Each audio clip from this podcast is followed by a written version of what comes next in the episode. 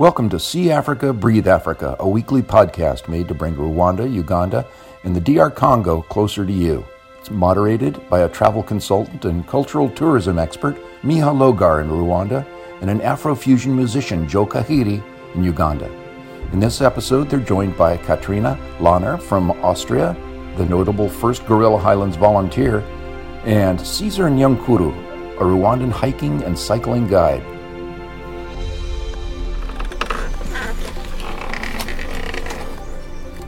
See Africa, breathe Africa.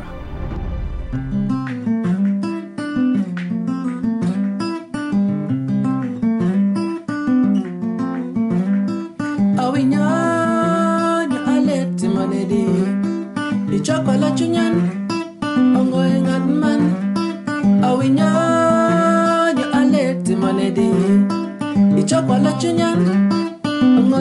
man Asangala Asangala Kipenjo era amyelo Asangala And so, ladies and gentlemen, boys and girls, we begin another episode of See Africa, Breathe Africa. And as usual, we do it with a song.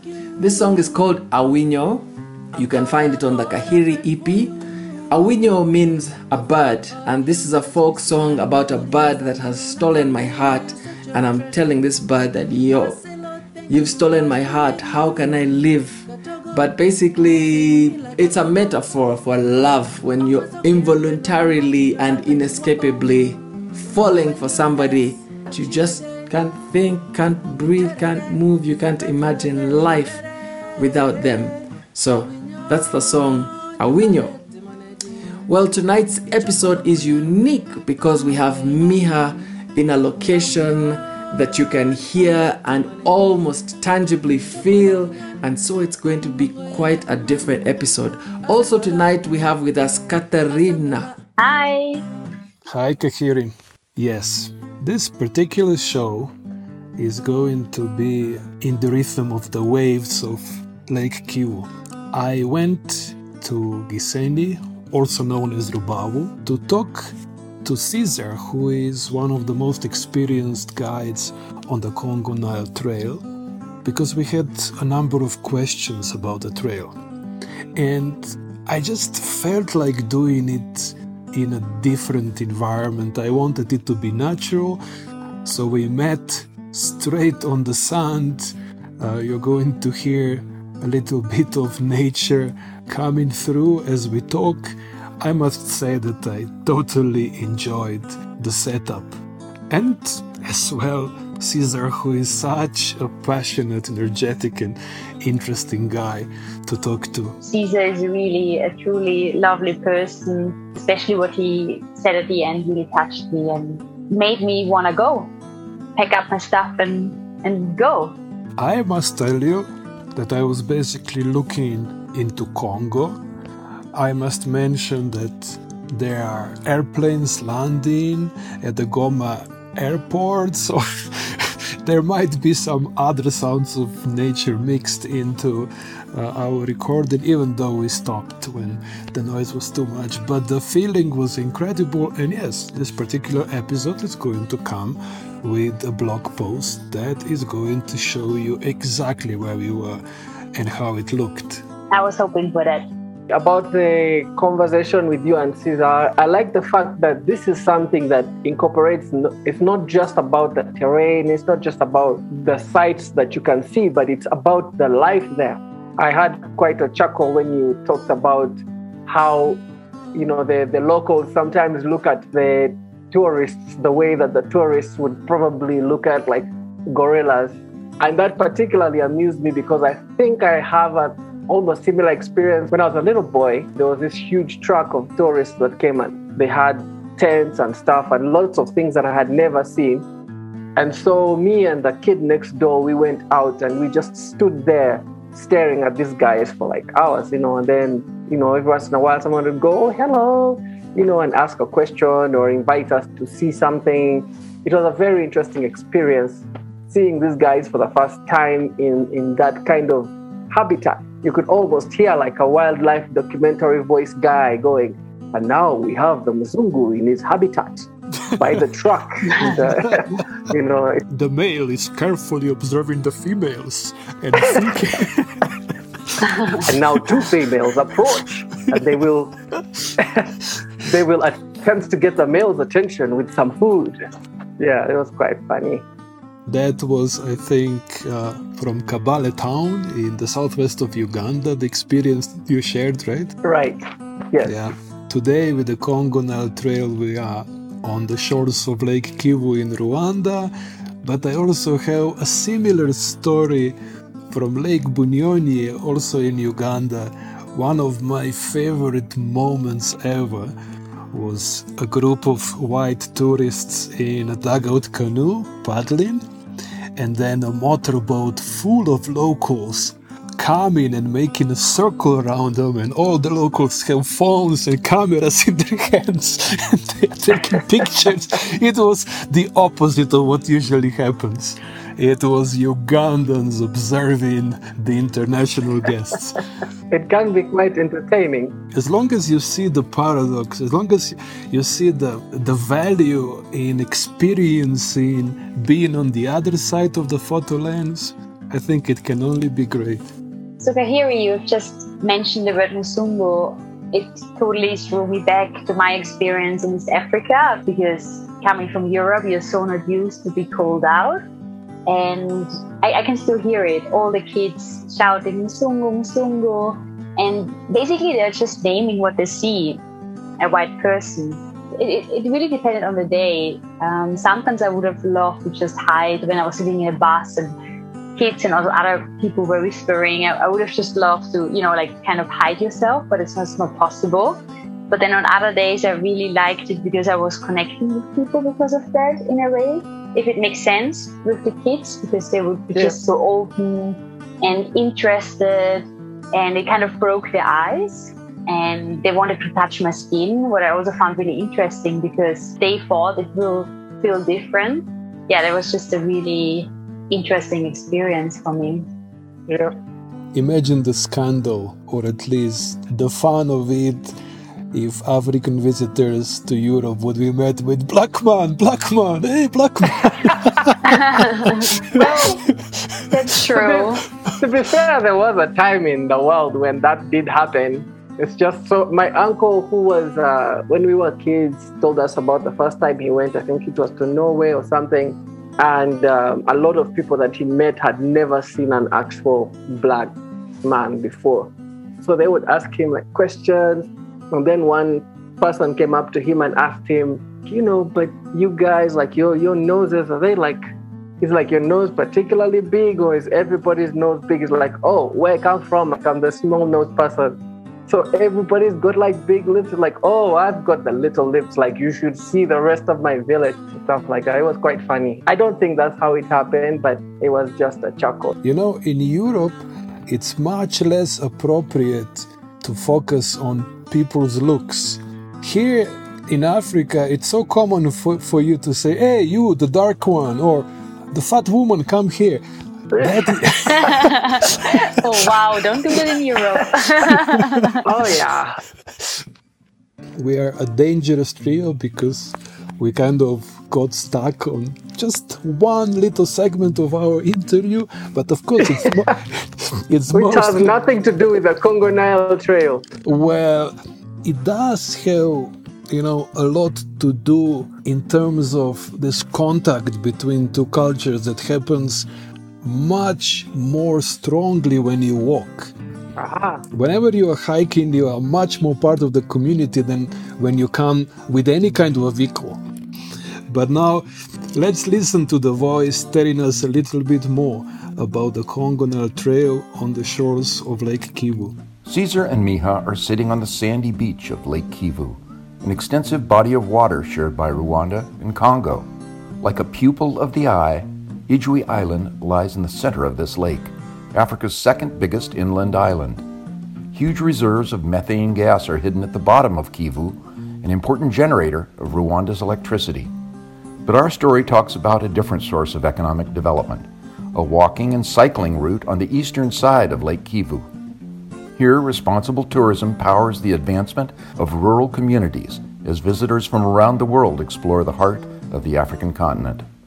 Confusingly called the Congo Nile Trail, this 225 kilometer or 140 mile adventure takes 10 days by foot or 5 days by bike, but you can, of course, select certain segments only if your time is limited. The trip most commonly starts exactly where Caesar and Miha are chatting, the city of Gisenyi, at about 1,500 meters or nearly 5,000 feet above sea level.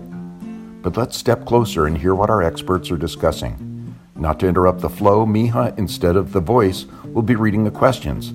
But as is always the case, these came from traveler inquiries. So, does the Congo Nile Trail go through Congo and is it safe? Uh, the Congo Nile Trail is safe, but is not going through the Congo. Because, first of all, we say Congo, and then the second, Nile. There is no country which is called the Nile. It's Congo as a river, Congo, and the Nile River.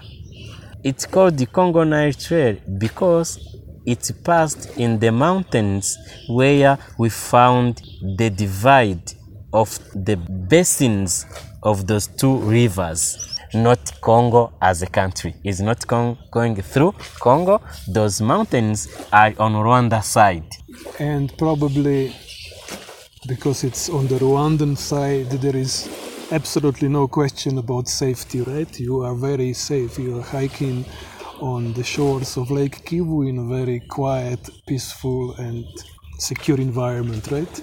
I can't say because it's on Rwandan side because I'm not Congolese.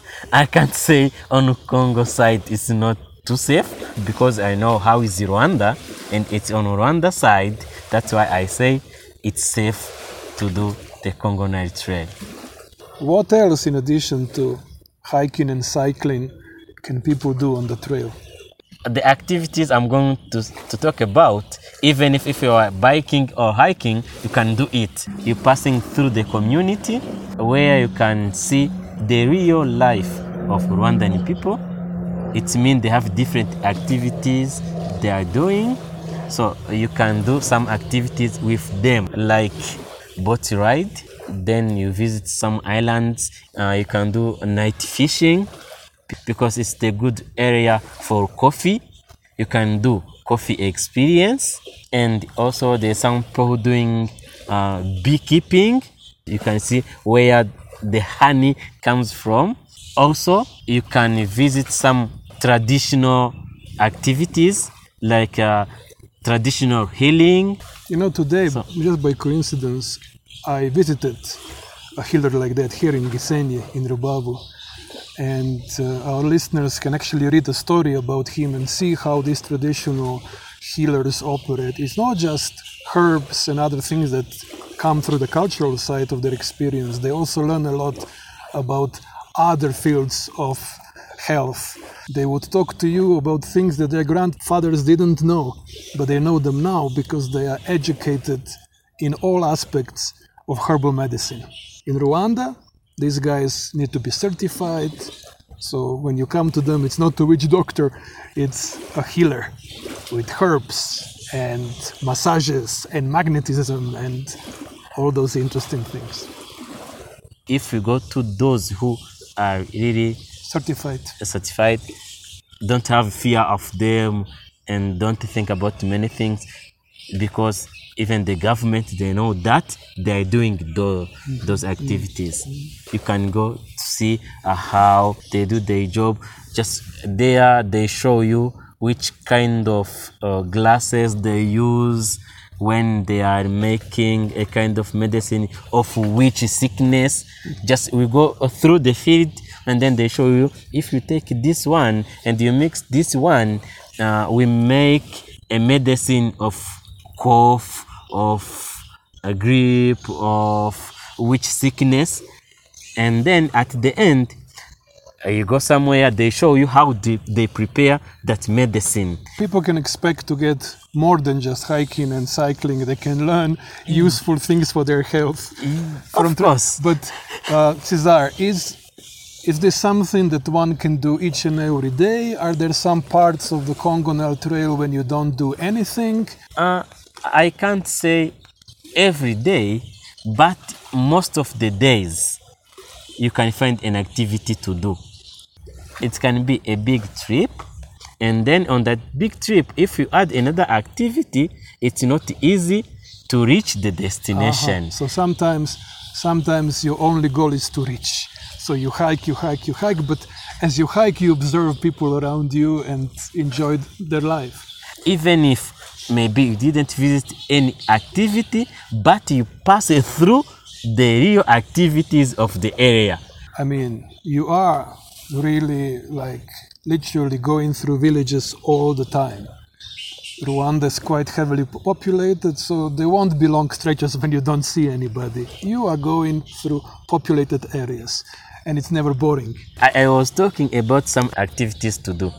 I was reaching to the traditional healers, and then also we have traditional dancers. Hmm. What do you, as a Rwandan, find most particular about the Rwandan way of dancing? especially the uniform.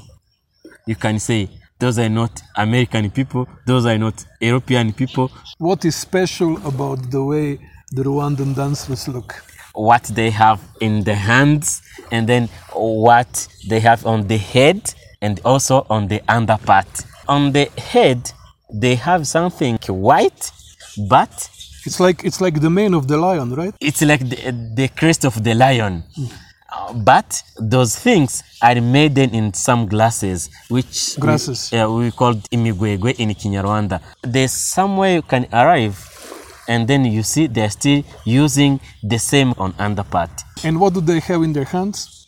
They have some things made on the wood. We call them ingabo, and then The most shield. it's like a symbol. It's two small ones. So those shields are more symbolic than real. Like you, you would not find, you would not use them in a fight, right? No, no, no, no. It's not for fighting. It, it, it, it's not for fighting.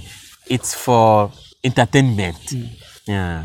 we need to say, like, for example, Mama Nelly, she's, she's also an interesting activity almost, like you eat from her place, but she's also a character.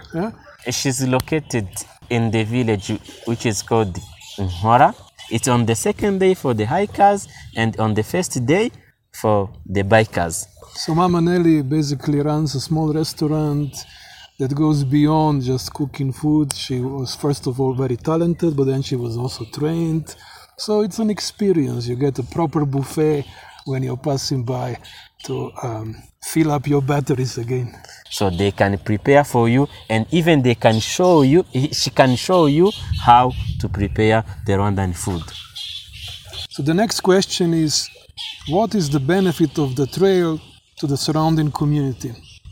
Well, Cesar, in some ways we already answered a lot of that in our previous answer. That is probably the biggest thing for the local communities, yeah, this economic development that comes with people bringing in money, right? this trail is really important for the people around. Why? Because before the Congo Nile Trail, there was no many shops, there was no accommodations.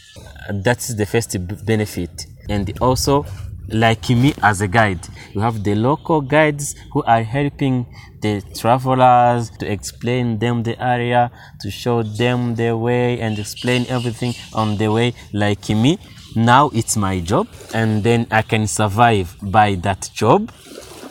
And then the government begin to think about to to put some infrastructures around like the roads like the tarmac roads. That is a big benefit for the people around the trail I also want to mention that Cesar wrote an article that talks about the transport on the water, where he talks extensively about the impact of uh, the trail on the people's lives and how they can make some money and so on. But I would also want to ask a little bit of a deeper question. Do you think it's also important to people in terms of their pride and entertainment to see these visitors passing by?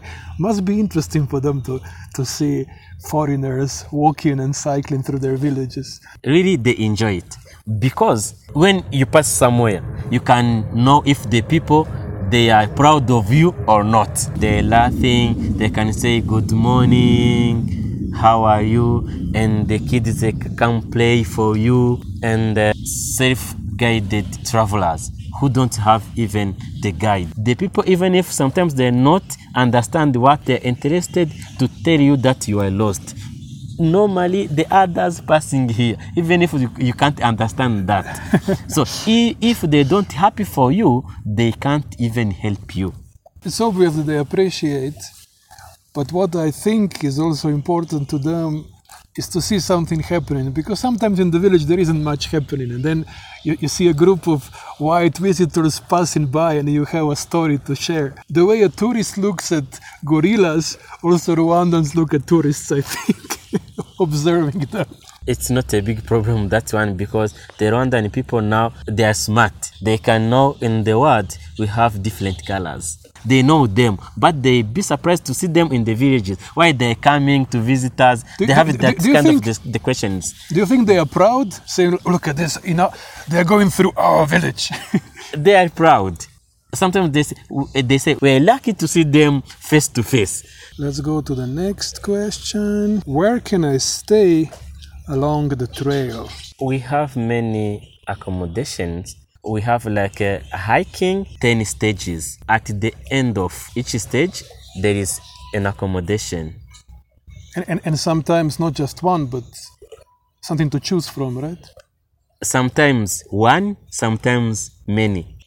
At the first stage, when you are doing hiking, it ends at Chimbiri. They have only one guest house now and campsite. And then on the second day, we sleep in Kinunu, where we have around three accommodations And even more are being built. which are ready where you can sleep where they can take care of you but there is many accommodation which are under construction Cesar and I also created quite an illustrated list. So if you go to our website, you can actually see images uh, and the basic information for all the main accommodation choices that you're going to have. Okay. Next question. How easy it is to get transport to different places along the trail if one wants to do just one section of the trail? because we are near the lake you can use the lake as transport. Using boat boat ride are available on Congo Nile Trail. Uh, and also it's possible to use a car but which car? 4x4 and also uh, in case you got a problem in the middle of the trail sometimes it's not easy to find directly a boat it's not easy to find directly a car where you, have, where you can hire a car also you can find a motorbike There are so many motorbikes in the country of Rwanda. They are called motos, and every village has one. So these are passenger bikes that can take you anywhere. We also need to add that these bigger centers on the way are being serviced by public means as well. So you can take a bus to Gisenyi or Rubavu or, or, or Karongi or Kibuye.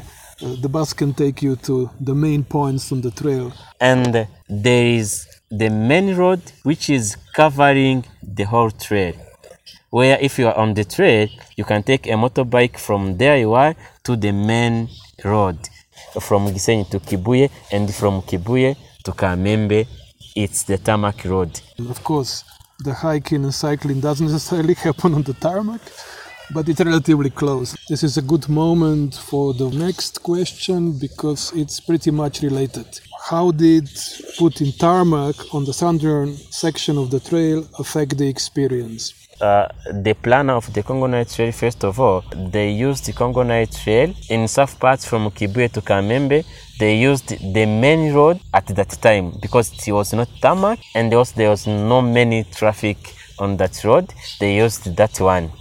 And then it uh, become tarmac road from Kibuye to Kamembe. And the people, they didn't like to walk again. And then Rwanda Development Board, the branch of tourism, they decide to find another way. Now, uh, from 2019, we already find the new trail for hikers and bikers without using the tarmac one.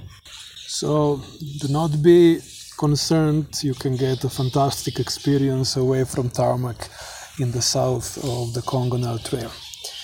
Let us go to our last question. Could you explain what subtrails are in relation to trails? because there's some people who don't like the long trip for hiking but they need to explore some towns of the trail they can do some sub trail around that's why you have on Congo trail you have three sub trails one in Gisenyi town another one in Kibuye town and then you have the third sub in uh, Kamembe or Changugu town like in Gisenyi we have Funda sub which is comes from Gisenyi, and then you go to Funda tea factory and tea plantation. The main activity you can do is the tea experience from the field to cup. And then in uh, Kibuye also we have Gisovu sub trail where you can visit Gisovu tea factory and Gisovu plantation also which is near Nyungwe National Park where you can see the rainforest, the big rainforest you have in Rwanda. And then the time you are in uh, Kamembe, you can do Shangi sub trail. So we have those three sub trails on Congo Trail. Let me also add a question that is personal. What does the Congo Nile Trail mean to Cesar? Now I'm going to talk not as a tour guide, as Caesar. Congo Nile Trail to me, it's mean many things. It's a healthy to me. It's a business to me. And also, it's a leisure to me. It's a business to me because I'm a tour guide. I- can do guidance for the tourist comes on this area and can, I can survive and my family. It's healthy to me because when you are doing hiking, use your all energy and then big part of your body is working and then you get some things which those people are working in the off- office they can't gain to me it's healthy uh, and also it's a leisure to me because when i show this beautiful area of rwanda to the visitors and then at the end they tell me which experience they got. I'm really happy of it. So it mean to me the congo nile trail it's my life. At the end it's my life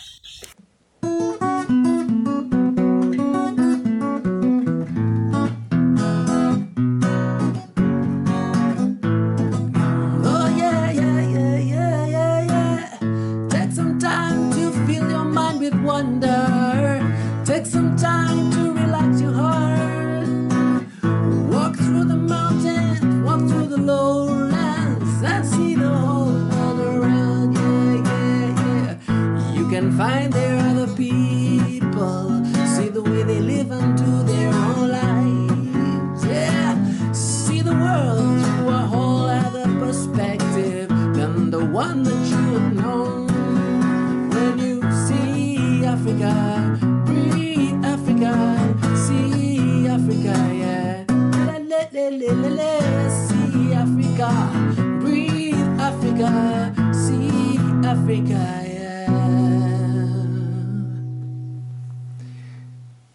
And with that, ladies and gentlemen, we come to the end of another episode of See Africa, Breathe Africa.